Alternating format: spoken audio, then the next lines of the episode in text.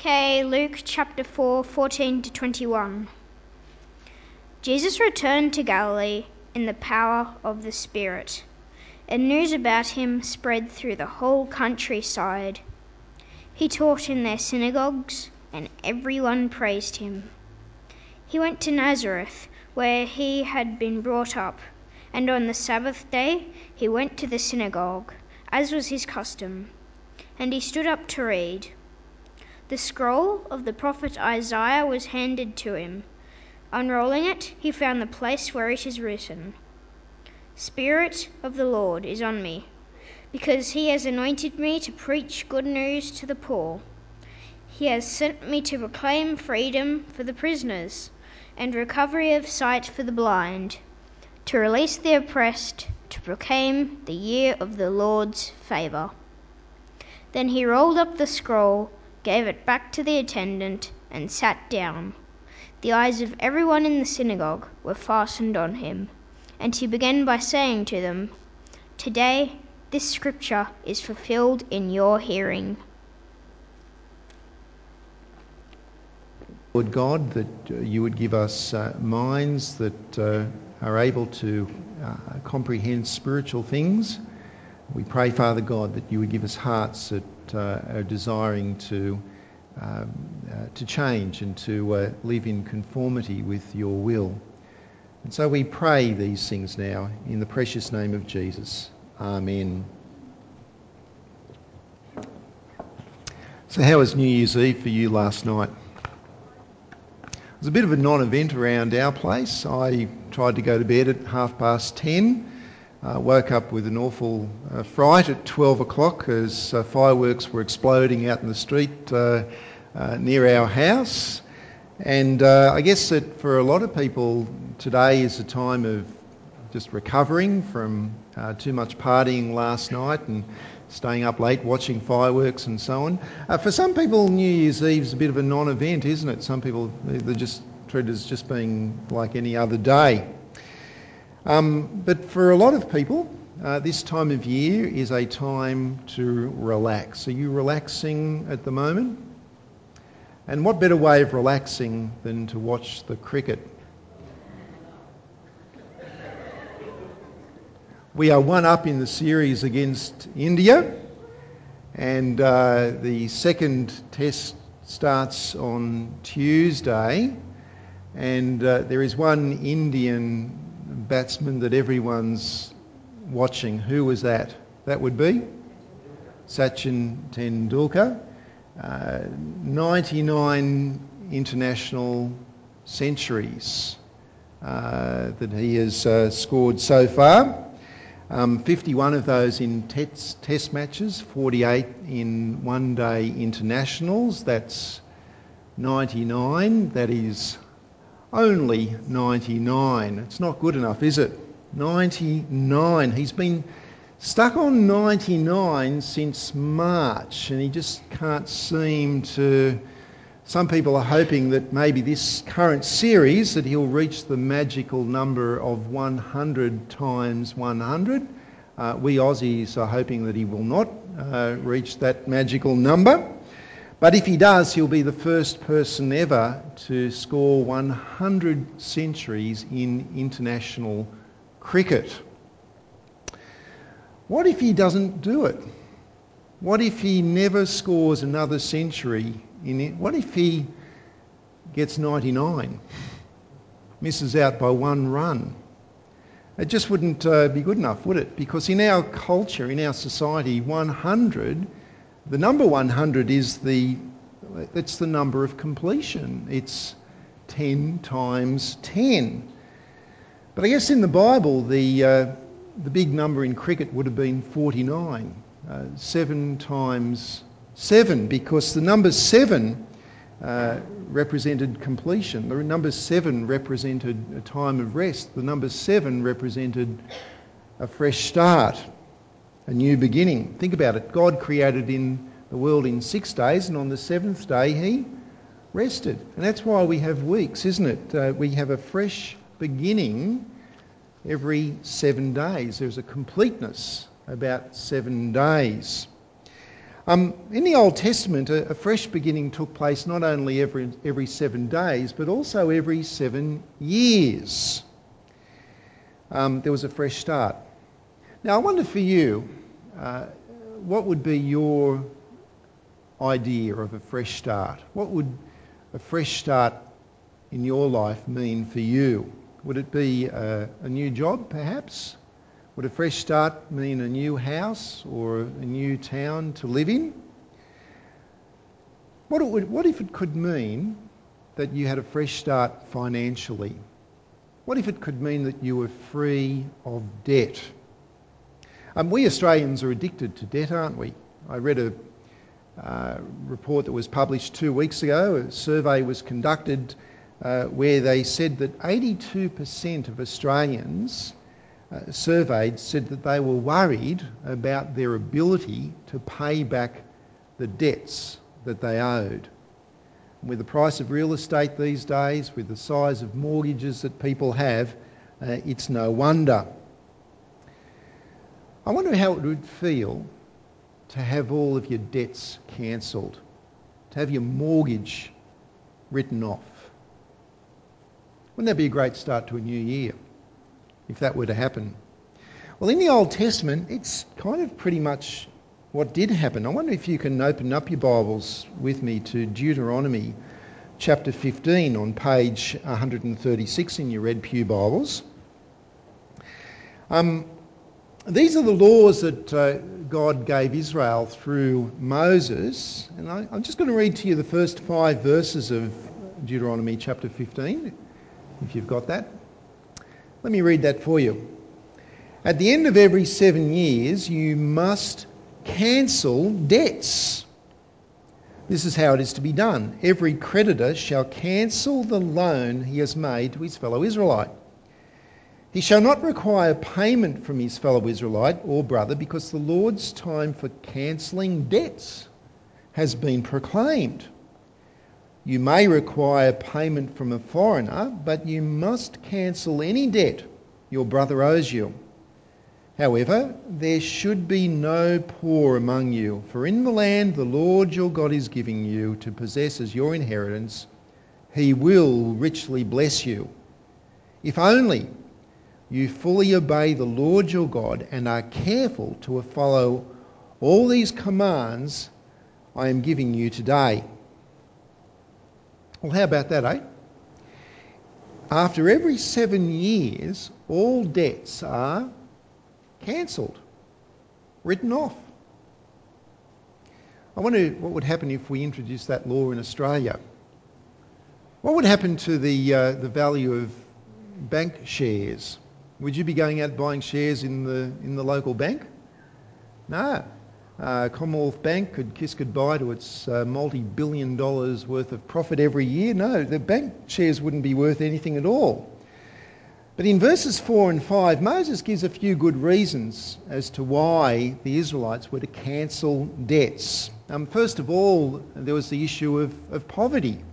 Uh, you see, when the people would settle into the promised land, and uh, be allocated their land and so on. They all started from scratch. There was no rich, there was no poor.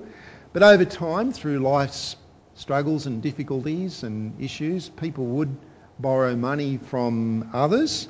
And uh, that, uh, as we know, can uh, start a, a spiralling, uh, a spir- the, the, spiral of debt and, and poverty. And so every seven years, debt's cancelled. A fresh start for everyone. How good is that? Especially for the borrower. But what about for the lender? I mean, who would be lending money out uh, if that were the case? Well, secondly, Moses reminds the lenders that their wealth is actually a gift from God. And then in verse 5, uh, if they did this, then they would be blessed by God. Now, from a commercial point of view, this just doesn't make any sense at all. It sounds like a crazy thing to do, but think about it. When a person did this, when a person would obey this command and cancel the debt, what are they saying? Well, they're saying, I trust that God's word is true. I trust that God's way is best. I trust that if only I simply obey God and do what He wants, then He will look after the rest. The future is safe in God's hands. Um, I mean, it's a concern uh, even in our own day where some Christians say that I cannot afford to not work seven days. I cannot afford to take a day off work. If I take a day off work, if I don't work, then I'll go broke, or the, the business will collapse, or I am indispensable. Uh, I can't go to church on Sunday because I've got to work. What we need to learn is to learn to trust uh, in God's provision, to trust that uh, when we obey God, then He will look after us uh, financially. And so every seven years, debts were cancelled. Now, there's something else which happened every seven years. We read about it in verses 12 through to 15. Have a look at that. Um, if a fellow Hebrew, a man or a woman, sells himself to you and serves you six years, in the seventh year you must let him go free. And when you release him, do not send him away empty handed. Uh, supply him liberally from your flock, your threshing floor, and your winepress. Give to him as the Lord your God has blessed you.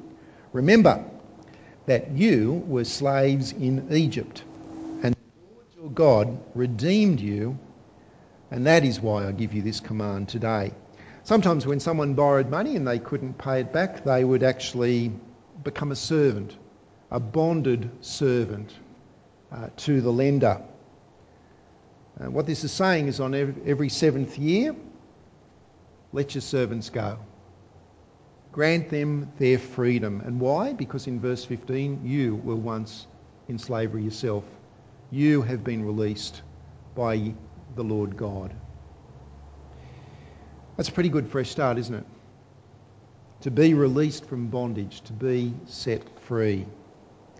Uh, but there is more because after every 49 years, that's seven times seven, there was to be a whole year of celebration in the 50th year.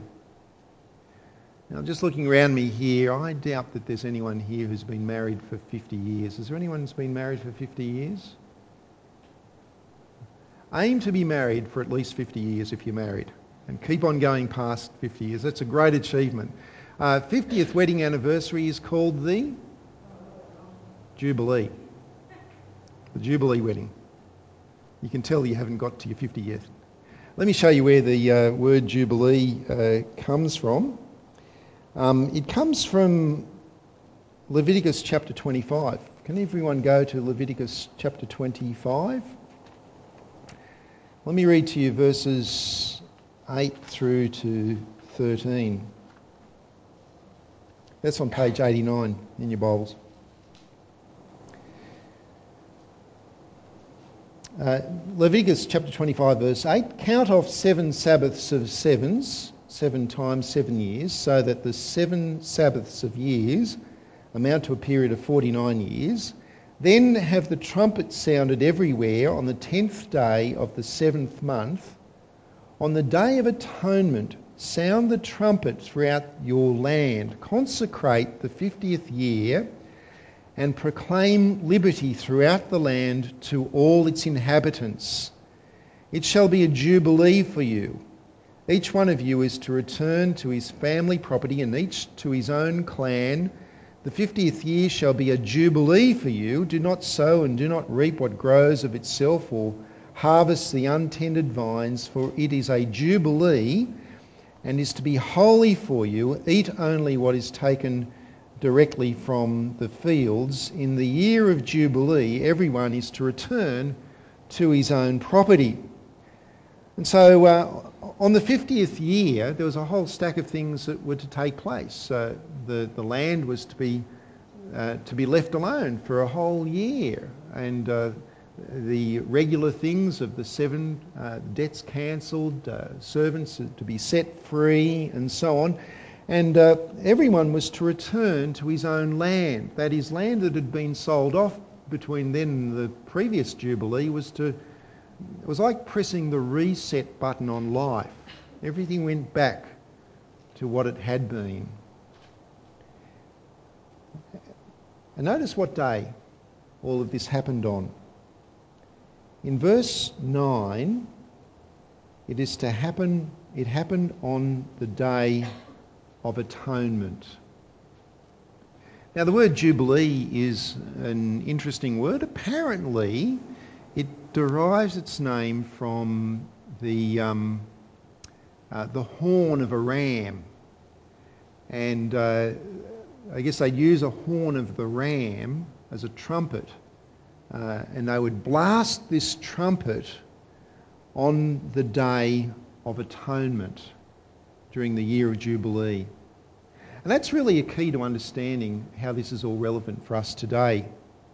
Because uh, on the Day of Atonement, there was a scapegoat. You know what a scapegoat is, by the way? How do we, when we talk about a scapegoat, what do we mean by a scapegoat? Uh, anyone want to offer a suggestion? What, what's a scapegoat? What do you, so what was that, Andrew? Somebody to blame. Okay, yeah. So, and is the person who's blamed, are they usually the, the guilty person or an innocent person? And what's the, they're the innocent person. What's the purpose of blaming the innocent person? So that the guilty person gets away with it. So you got the idea. That's a scapegoat, isn't it? Everyone agree on that? That, that where the innocent is blamed for the guilt of somebody else. That's, that's a scapegoat in, in our, uh, in our language, in our culture. And this is where the idea comes from, because on the Day of Atonement, the, the, the high priest would offer uh, sacrifices of animals at an altar, but then he would take a goat and uh, he would lay his hands on the goat, and in so doing, he would symbolically be placing the sins of the people upon the goat, as if the goat was guilty of sin. And then he would set the, the goat free into the desert. That's a scapegoat. Now, what is all of this saying? It's saying that when the sacrifice is made and when the sins of the people are placed on another, then the Jubilee begins. Debts are cancelled. Uh, servants are set free. And land is returned. So that everyone could enjoy the inheritance that God had given them. It's a fresh start, it's a new beginning, it's pressing the reset button on life, and it only happens after the sin of the people has been dealt with. Now, what about us? What would a fresh start mean for you and for me? Well, earlier on, uh, Jacob read to us from Luke chapter 4. And uh, in that passage, Jesus was in the synagogue one day, and I understand it was the custom that in the synagogue, if there was a visiting uh, teacher, uh, then the teacher would be invited to come up to the front and he would uh, read a passage from the scripture and he would then give an exposition he would preach a sermon from the passage that was read. And on that day, Jesus was there in the Sabbath and he was invited to speak. And he stood up and he read from Isaiah chapter 61. He read, The Spirit of the Lord is on me because he's anointed me to preach good news to the poor. He sent me to proclaim freedom for the prisoners and recovery of sight to the blind to release the oppressed, to proclaim the year of the Lord's favour. That was the reading. And then he preached an eight word sermon. How would you like that? An eight word sermon. He says, Today the scripture is fulfilled in your hearing. That was it. What's he saying? Jesus was declaring that the scripture, including uh, the, the year of the Lord's favour, the Jubilee, is fulfilled in Him. Now, what sort of uh, debts do you have outstanding at the moment? Apparently, Australians kind of uh, hit the record in terms of having credit card debt. Uh, we're pretty used to using our credit cards. Uh, have you got a big credit card debt at the moment, post Christmas? What about a mortgage? Still paying off the mortgage? You taken a car loan recently? Now, you might have all of your debts paid off. But there is a debt which we all have, a debt which none of us has the ability to pay off. And that is the debt that we owe to God, the debt of our sin. Now, we probably don't have too many slaves here today, although sometimes you might feel like you're a slave. But the Bible teaches that without Christ, every one of us is in bondage. We are all in bondage to sin and we are heading towards the wrath of God.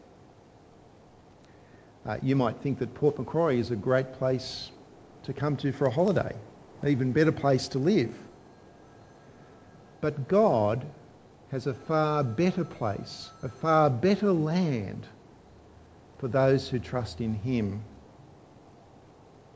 You see, our fresh start in life, our jubilee, is found in Jesus. Because just like that scapegoat on the Day of Atonement, as Christ died for our sins on the altar of the cross. He bore our sins, uh, your sins and mine, upon himself. He was the scapegoat. And he's done that so that no matter what's happened in your life, no matter how you have sinned, no matter what you've done that you regret, no matter who you have hurt, no, no matter what your attitude towards God has been, if you trust in the death of Jesus as your scapegoat, then God does what you do not deserve. He cancels the debt that we owe to him. He frees us from the bondage to sin and he gives us the promise of our heavenly land. That's a fresh start in life, isn't it? That's a great way of pressing the reset button. It's no wonder that the, that the term jubilee turns into the emotion of jubilation, of rejoicing, of just being incredibly grateful, incredibly thankful to God for what he's done and so um, today we celebrate a new year, and a new year always means a fresh start. Uh, if you're a school kid here, it uh, means that you'll be uh, uh advancing one year at school, most likely. Uh, some people change jobs, start a new job in the new year. There's a lot of people who move into Port Macquarie at the beginning of the new year. There's people who move out of Port Macquarie at the beginning of a new year as well because it's a fresh start. What about the fresh start that God is offering us? What about the fresh start that God is offering you? I wonder if you need a fresh start. Are you burdened by the guilt of your sin? Then why not make 2012 your year of Jubilee?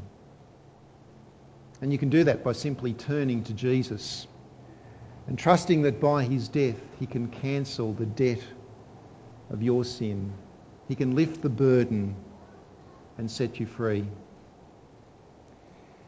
I, I know of some folk for whom the year 2011 was their year of Jubilee.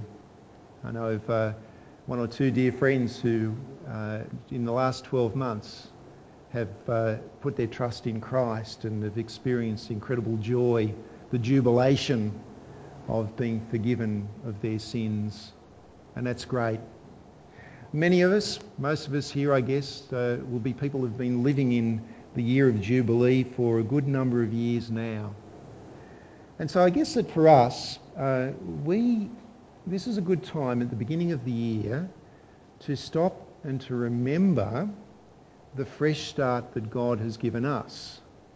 Because uh, I don't know if you're into New Year's resolutions or not, But here's one that we can all be making, and that is that uh, in, year, in, in, in the year 2012, as we reflect on God's goodness to us, that uh, we ought to be reflecting on how we can be living that out and evidencing that in our relationships with others. So, for example, I wonder if there is someone uh, who has sinned against you. I wonder if there's someone who you have uh, uh, a grudge against. I wonder if there's a relationship which is out of sorts. And maybe the person actually wants to be in a right relationship with you. So is it time now, maybe to think about those relationships and to think about cancelling the debt, uh, of releasing the person uh, and of uh, re-establishing relationships, re-establishing fellowship uh, with others. Because Christ has done that for us. God has cancelled our debt, released us from the bondage that we had, and has given us the hope of the heavenly land. Let's pray, shall we? Gracious Father God, we thank you for your incredible grace. We thank you, Father God, for that we can be jubilant, uh, that uh, you have cancelled the debt, you have set us free from bondage, and that you've given us the hope of our heavenly land. Father, we pray for those who do not know that uh, jubilation, that uh, you would help them to put their trust in you and to experience what you offer. And we pray for those of us who have been living in the year of Jubilee for a long time. We pray that we would express that same grace and mercy towards others. And we pray these things in Jesus' name. Amen.